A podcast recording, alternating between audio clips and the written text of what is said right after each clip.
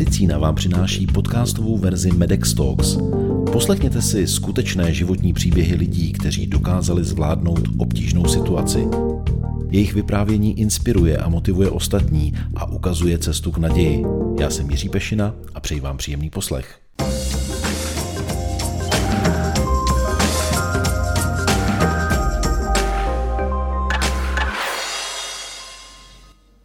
Nemohl jíst, dýchat, hýbat se.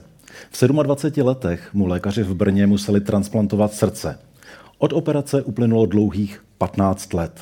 Jak se žije s transplantovaným orgánem? Jaká má člověk omezení? A jak přijmout fakt, že vás při životě drží srdce, které předtím bylo v těle někoho jiného? To jsou otázky, které bych rád položil Janu Nenalovi. Hezký den, vítejte.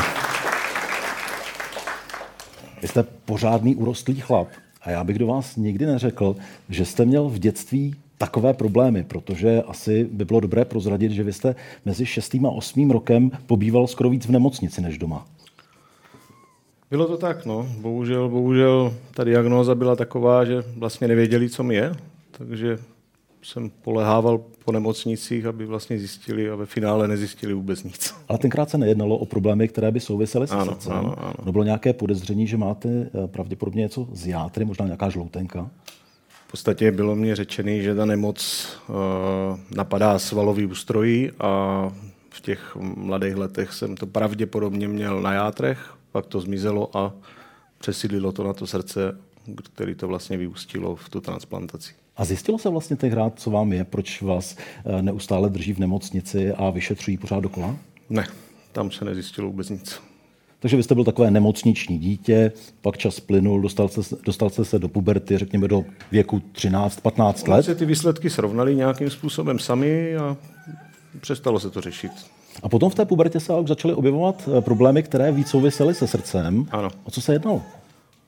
Většinou to bylo při námaze, se dostavilo takové bušení srdce, který během třeba minuty, dvou jako samo odeznělo. E, začali jsme to nějak řešit, že jsme vlastně začali jezdit do Brna na kardiologii, kde v podstatě v té době taky nic nezjistili. Pak jsem se dostal do Olomouce, kde se snažili uměle vyvolat to bušení, což se jim taky nepovedlo. Pak jsem se zase vrátil zpět do Brna, kde, kde se zjistilo tady to onemocnění pravděpodobný toho, toho svalového ústrojí a, a tam mě řekli, že prostě tam je dobrý v tom, že vlastně vás začnou připravovat na tu transplantaci tak nějak jako oklikou, jo, že to není prostě přímá, přímá, přímá odpověď na to, jestli musím nebo nemusím. Oni řeknou možná, jo, nevíme kdy, jo, a podobně, takže, takže prostě člověk se s tím nějak naučí žít. Takže jestli to správně chápu, oni vám řekli, máte nějakou vrozenou srdeční vadu tak. A pravděpodobným řešením... Konečná nikdy... diagnóza byla, že vlastně je to vrozená vada, jo, která pravděpodobně a nikdo neví, kdy vyústí v transplantaci srdce. Takže s tím jste vlastně žil od nějakých, řekněme, osmnácti let? Dá se říct od sedmnácti, osmnácti let. No.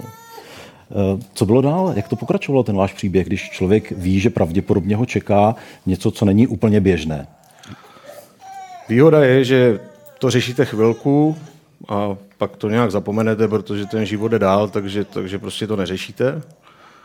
A vlastně v nějakých dvaceti šesti letech jsem přijel domů z práce, přestal jsem dýchat vlastně, odvezl jsem se do nemocnice a tam mě zjistili, že mám plicní edém. A vlastně po další a další vyšetření mě bylo vlastně řečený, že to je ten spouštěč, kdyby toho, že prostě jak kdyby to srdce přestává fungovat. A dřív nebo později jako se to bude zhoršovat, zhoršovat, zhoršovat, až to vyústí vlastně v tu transplantaci. Vy jste zmínil ten rok, řekněme dva tisíce pět, kdy jste mm. se vrátil v noci z práce, mm. byly dvě hodiny v noci. Ano. Co se tehdy přehodilo? Jak to bylo? Protože on to bylo poměrně dramatické. Přijel jsem domů, osprchoval jsem se, sedl jsem si na postel a najednou se mě začalo z ničeho nic špatně dýchat. Tak jsem chvilku říkal, zkusím počkat, tak jsem si sedl, sedl. Uh, nikoho jsem nechtěl obtěžovat, takže jsem prostě se rozhodl, říkám, to není dobrý, tak jsem sedl do auta a odvezl jsem se do nemocnice. Hmm. Tam jste byl v jakém stavu? No, tam už to bylo takový, jakože tak jsem sotva, sotva došel, jak kdyby na, na to oddělení, nebo na to, už ani možná nevím, kde to bylo, ale myslím, že to byl nějaký urgent nebo něco takového. No a tam mě udělali nějaké vyšetření, rentgeny a tak dál a vlastně zjistili ten plicní edem. Dali mě na jípku a v podstatě řekli nepít, kdyby jo, prostě voda, voda z těla ven, no, nějaký diuretika a podobně. A vy jste v tu chvíli byl tedy v situaci, kdy jste věděl, že to asi k té transplantaci směřuje a nastaly v podstatě takové nějaké dva roky, které nebyly úplně veselé. E, jako v prvním, v prvním momentě jsem si to asi nespojil, to jako člověka normálně, kdo není z oboru, tak nenapadne. E, e, Tam už potom to šlo rapidně jako dolů, co se týkalo výkonností a všeho. Jo. Prostě tam už přestanete, špatně se vám dýchá, zadýcháváte se, jo. Museli jsme se přestěhovat z třetího patra do přízemí. A prostě šlo to jako rapidně během těch dvou let. Jako ten první rok ještě jakž takž, ale ten druhý už jako nechuť k jídlu, prostě hubnutí a tak dál. Honzo, jak jste řešil budoucnost, když vlastně je vám takhle zlé, ten stav se zhoršuje, pravděpodobně to jednou skončí transplantací.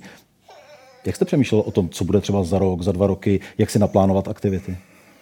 Já to mám postavený tak, že prostě nějaký emoce, strach a tady to pře, přeskočí v to, že člověk začne jako počítat matematikou. No, to znamená, když nepůjdu na transplantaci, nebudu žít. No, když půjdu, mám devadesát sedm procent šanci, že se to spraví. No, tam jako prostě... To je druhá třída, jedna plus jedna jsou dvě. Jako, takže... Co jste mohl tehdy dělat? Co šlo, co nešlo?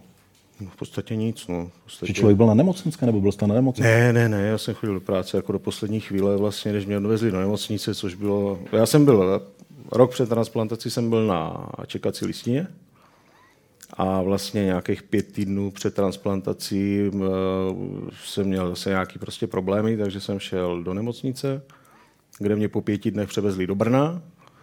A tam už si mě nechali jakože na urgent waiting list, jakože, ček, jakože urgentní, urgentní uh, transplantace. A v podstatě po, přesně po měsíci se našlo, našlo srdce, našel dárce. My se k té samotné transplantaci dostaneme, ale já využiju toho, že vy tady máte maminku sebou. A musím se zeptat, dobrý den, jak vy jste vnímala tehdy ten stav Honzy, když vlastně byl dva, tři roky před transplantací a neustále hubnul, bylo mu zle? Jaké to tehdy bylo? To bylo hodně složitý. To byl samý stres, úzkost, strach. Prostě už to bylo tak jako na hraně. Jsme jenom čekali, jako jestli se to podaří nebo ne.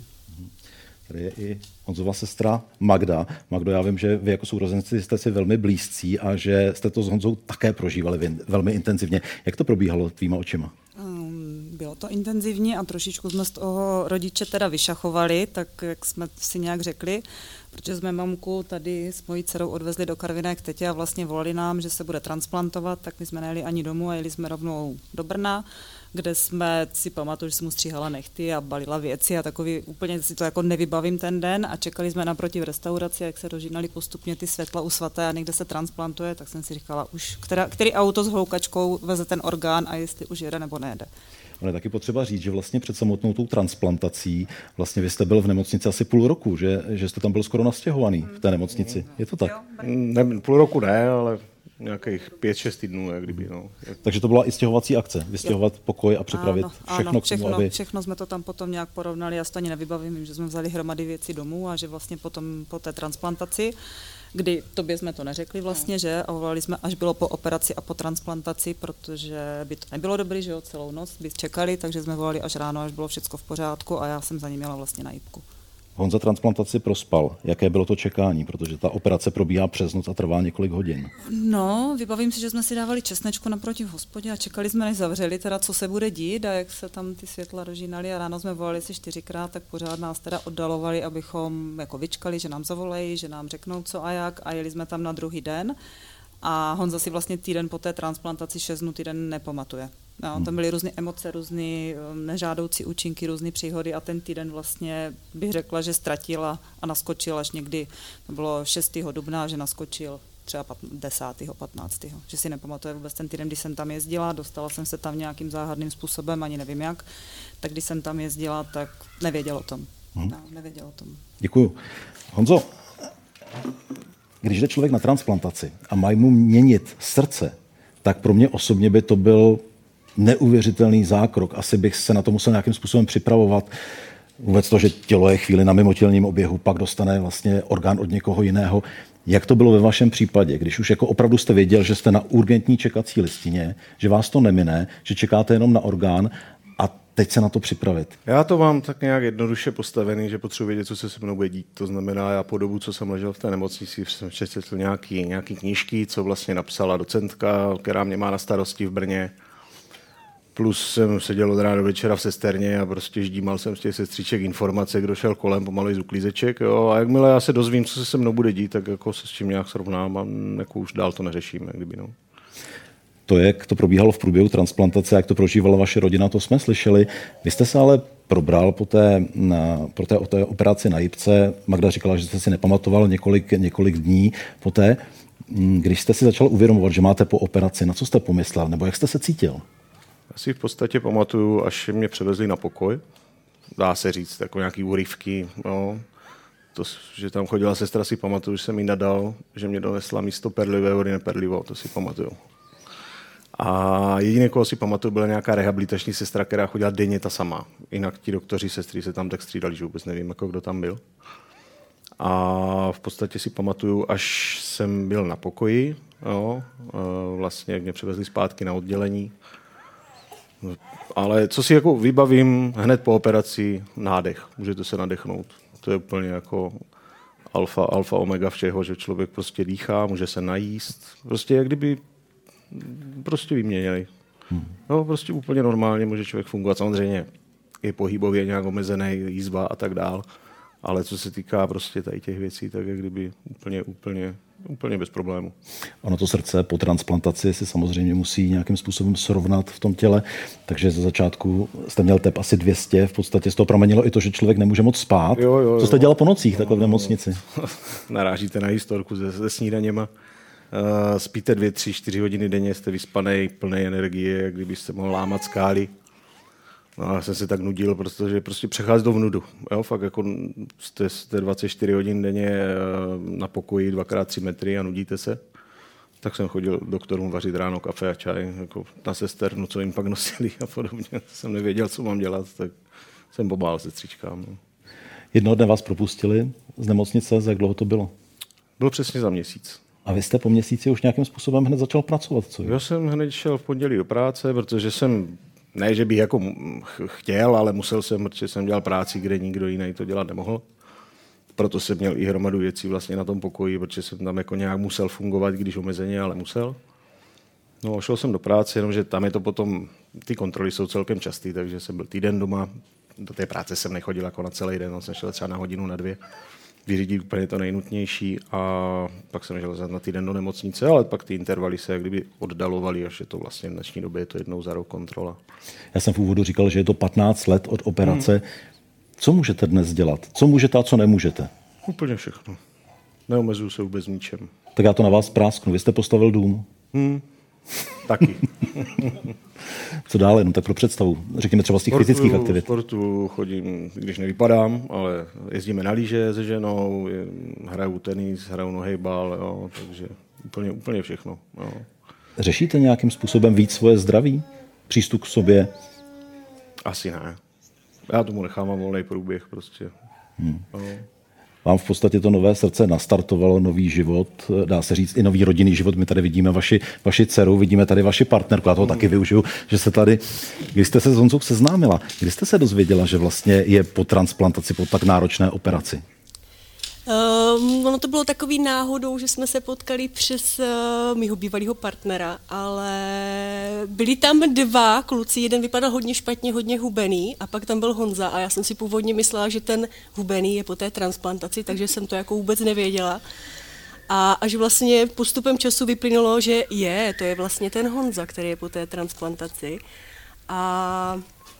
Tím, že vlastně život vede úplně normálně, takže nějak jsem nad tím v tu chvilku asi nepřemýšlela. Jo, jakože má nový život, má nový srdce a život jde dál. A Honza je takový tvrdák, jako on si to moc nepřipouští. Jsou nějaký slabší chvilky, že opravdu... Ne, jako, ne, ne, ne. Honza je opravdu tvrdák, jako každým coulem, to spíš já jsem takovej jako nemoc bílýho pláště, a, ale Honza, Honza to má v té hlavě prostě postavený jinak, on... On, to, on je prostě takový tvrdák opravdu tady v tomhle, že, že ne. No. Děkuju. Honzo, máte v těle orgán někoho, někoho jiného. Je to něco, nad čím se člověk zamýšlí? Že v podstatě ho při životě drží srdce, ještě tak významný orgán, který léta sloužil někomu jinému, byl v těle jiného člověka. Je to někdy podnět na zamyšlenou, nebo přemýšlíte nad tím vy sám někdy? Samozřejmě to člověkovi hlavou proběhne, ale asi jenom fakt chvílkově, kdyby v nějakých... Určitě ne na začátku hned, protože to člověk řeší úplně jiné věci, jakože prostě může dýchat, může jíst a tak dál. Pak samozřejmě třeba v té nemocnici, když není co dělat, tak se nad tím asi člověk zamyslí. Ale nikdy mě nenapadlo, že bych třeba jako kontaktoval tu rodinu nebo něco takového.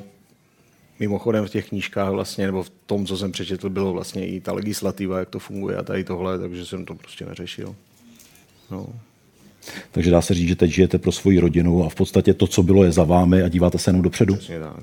Tak já vám přeju. Minulost nemá cenu řešit. Já vám přeju, ať vám všechno vychází, přeju vám pevné zdraví, ať vám srdce dobře bije a děkuji vám za to, že jste přijal pozvání do Medex Talks. Děkuju.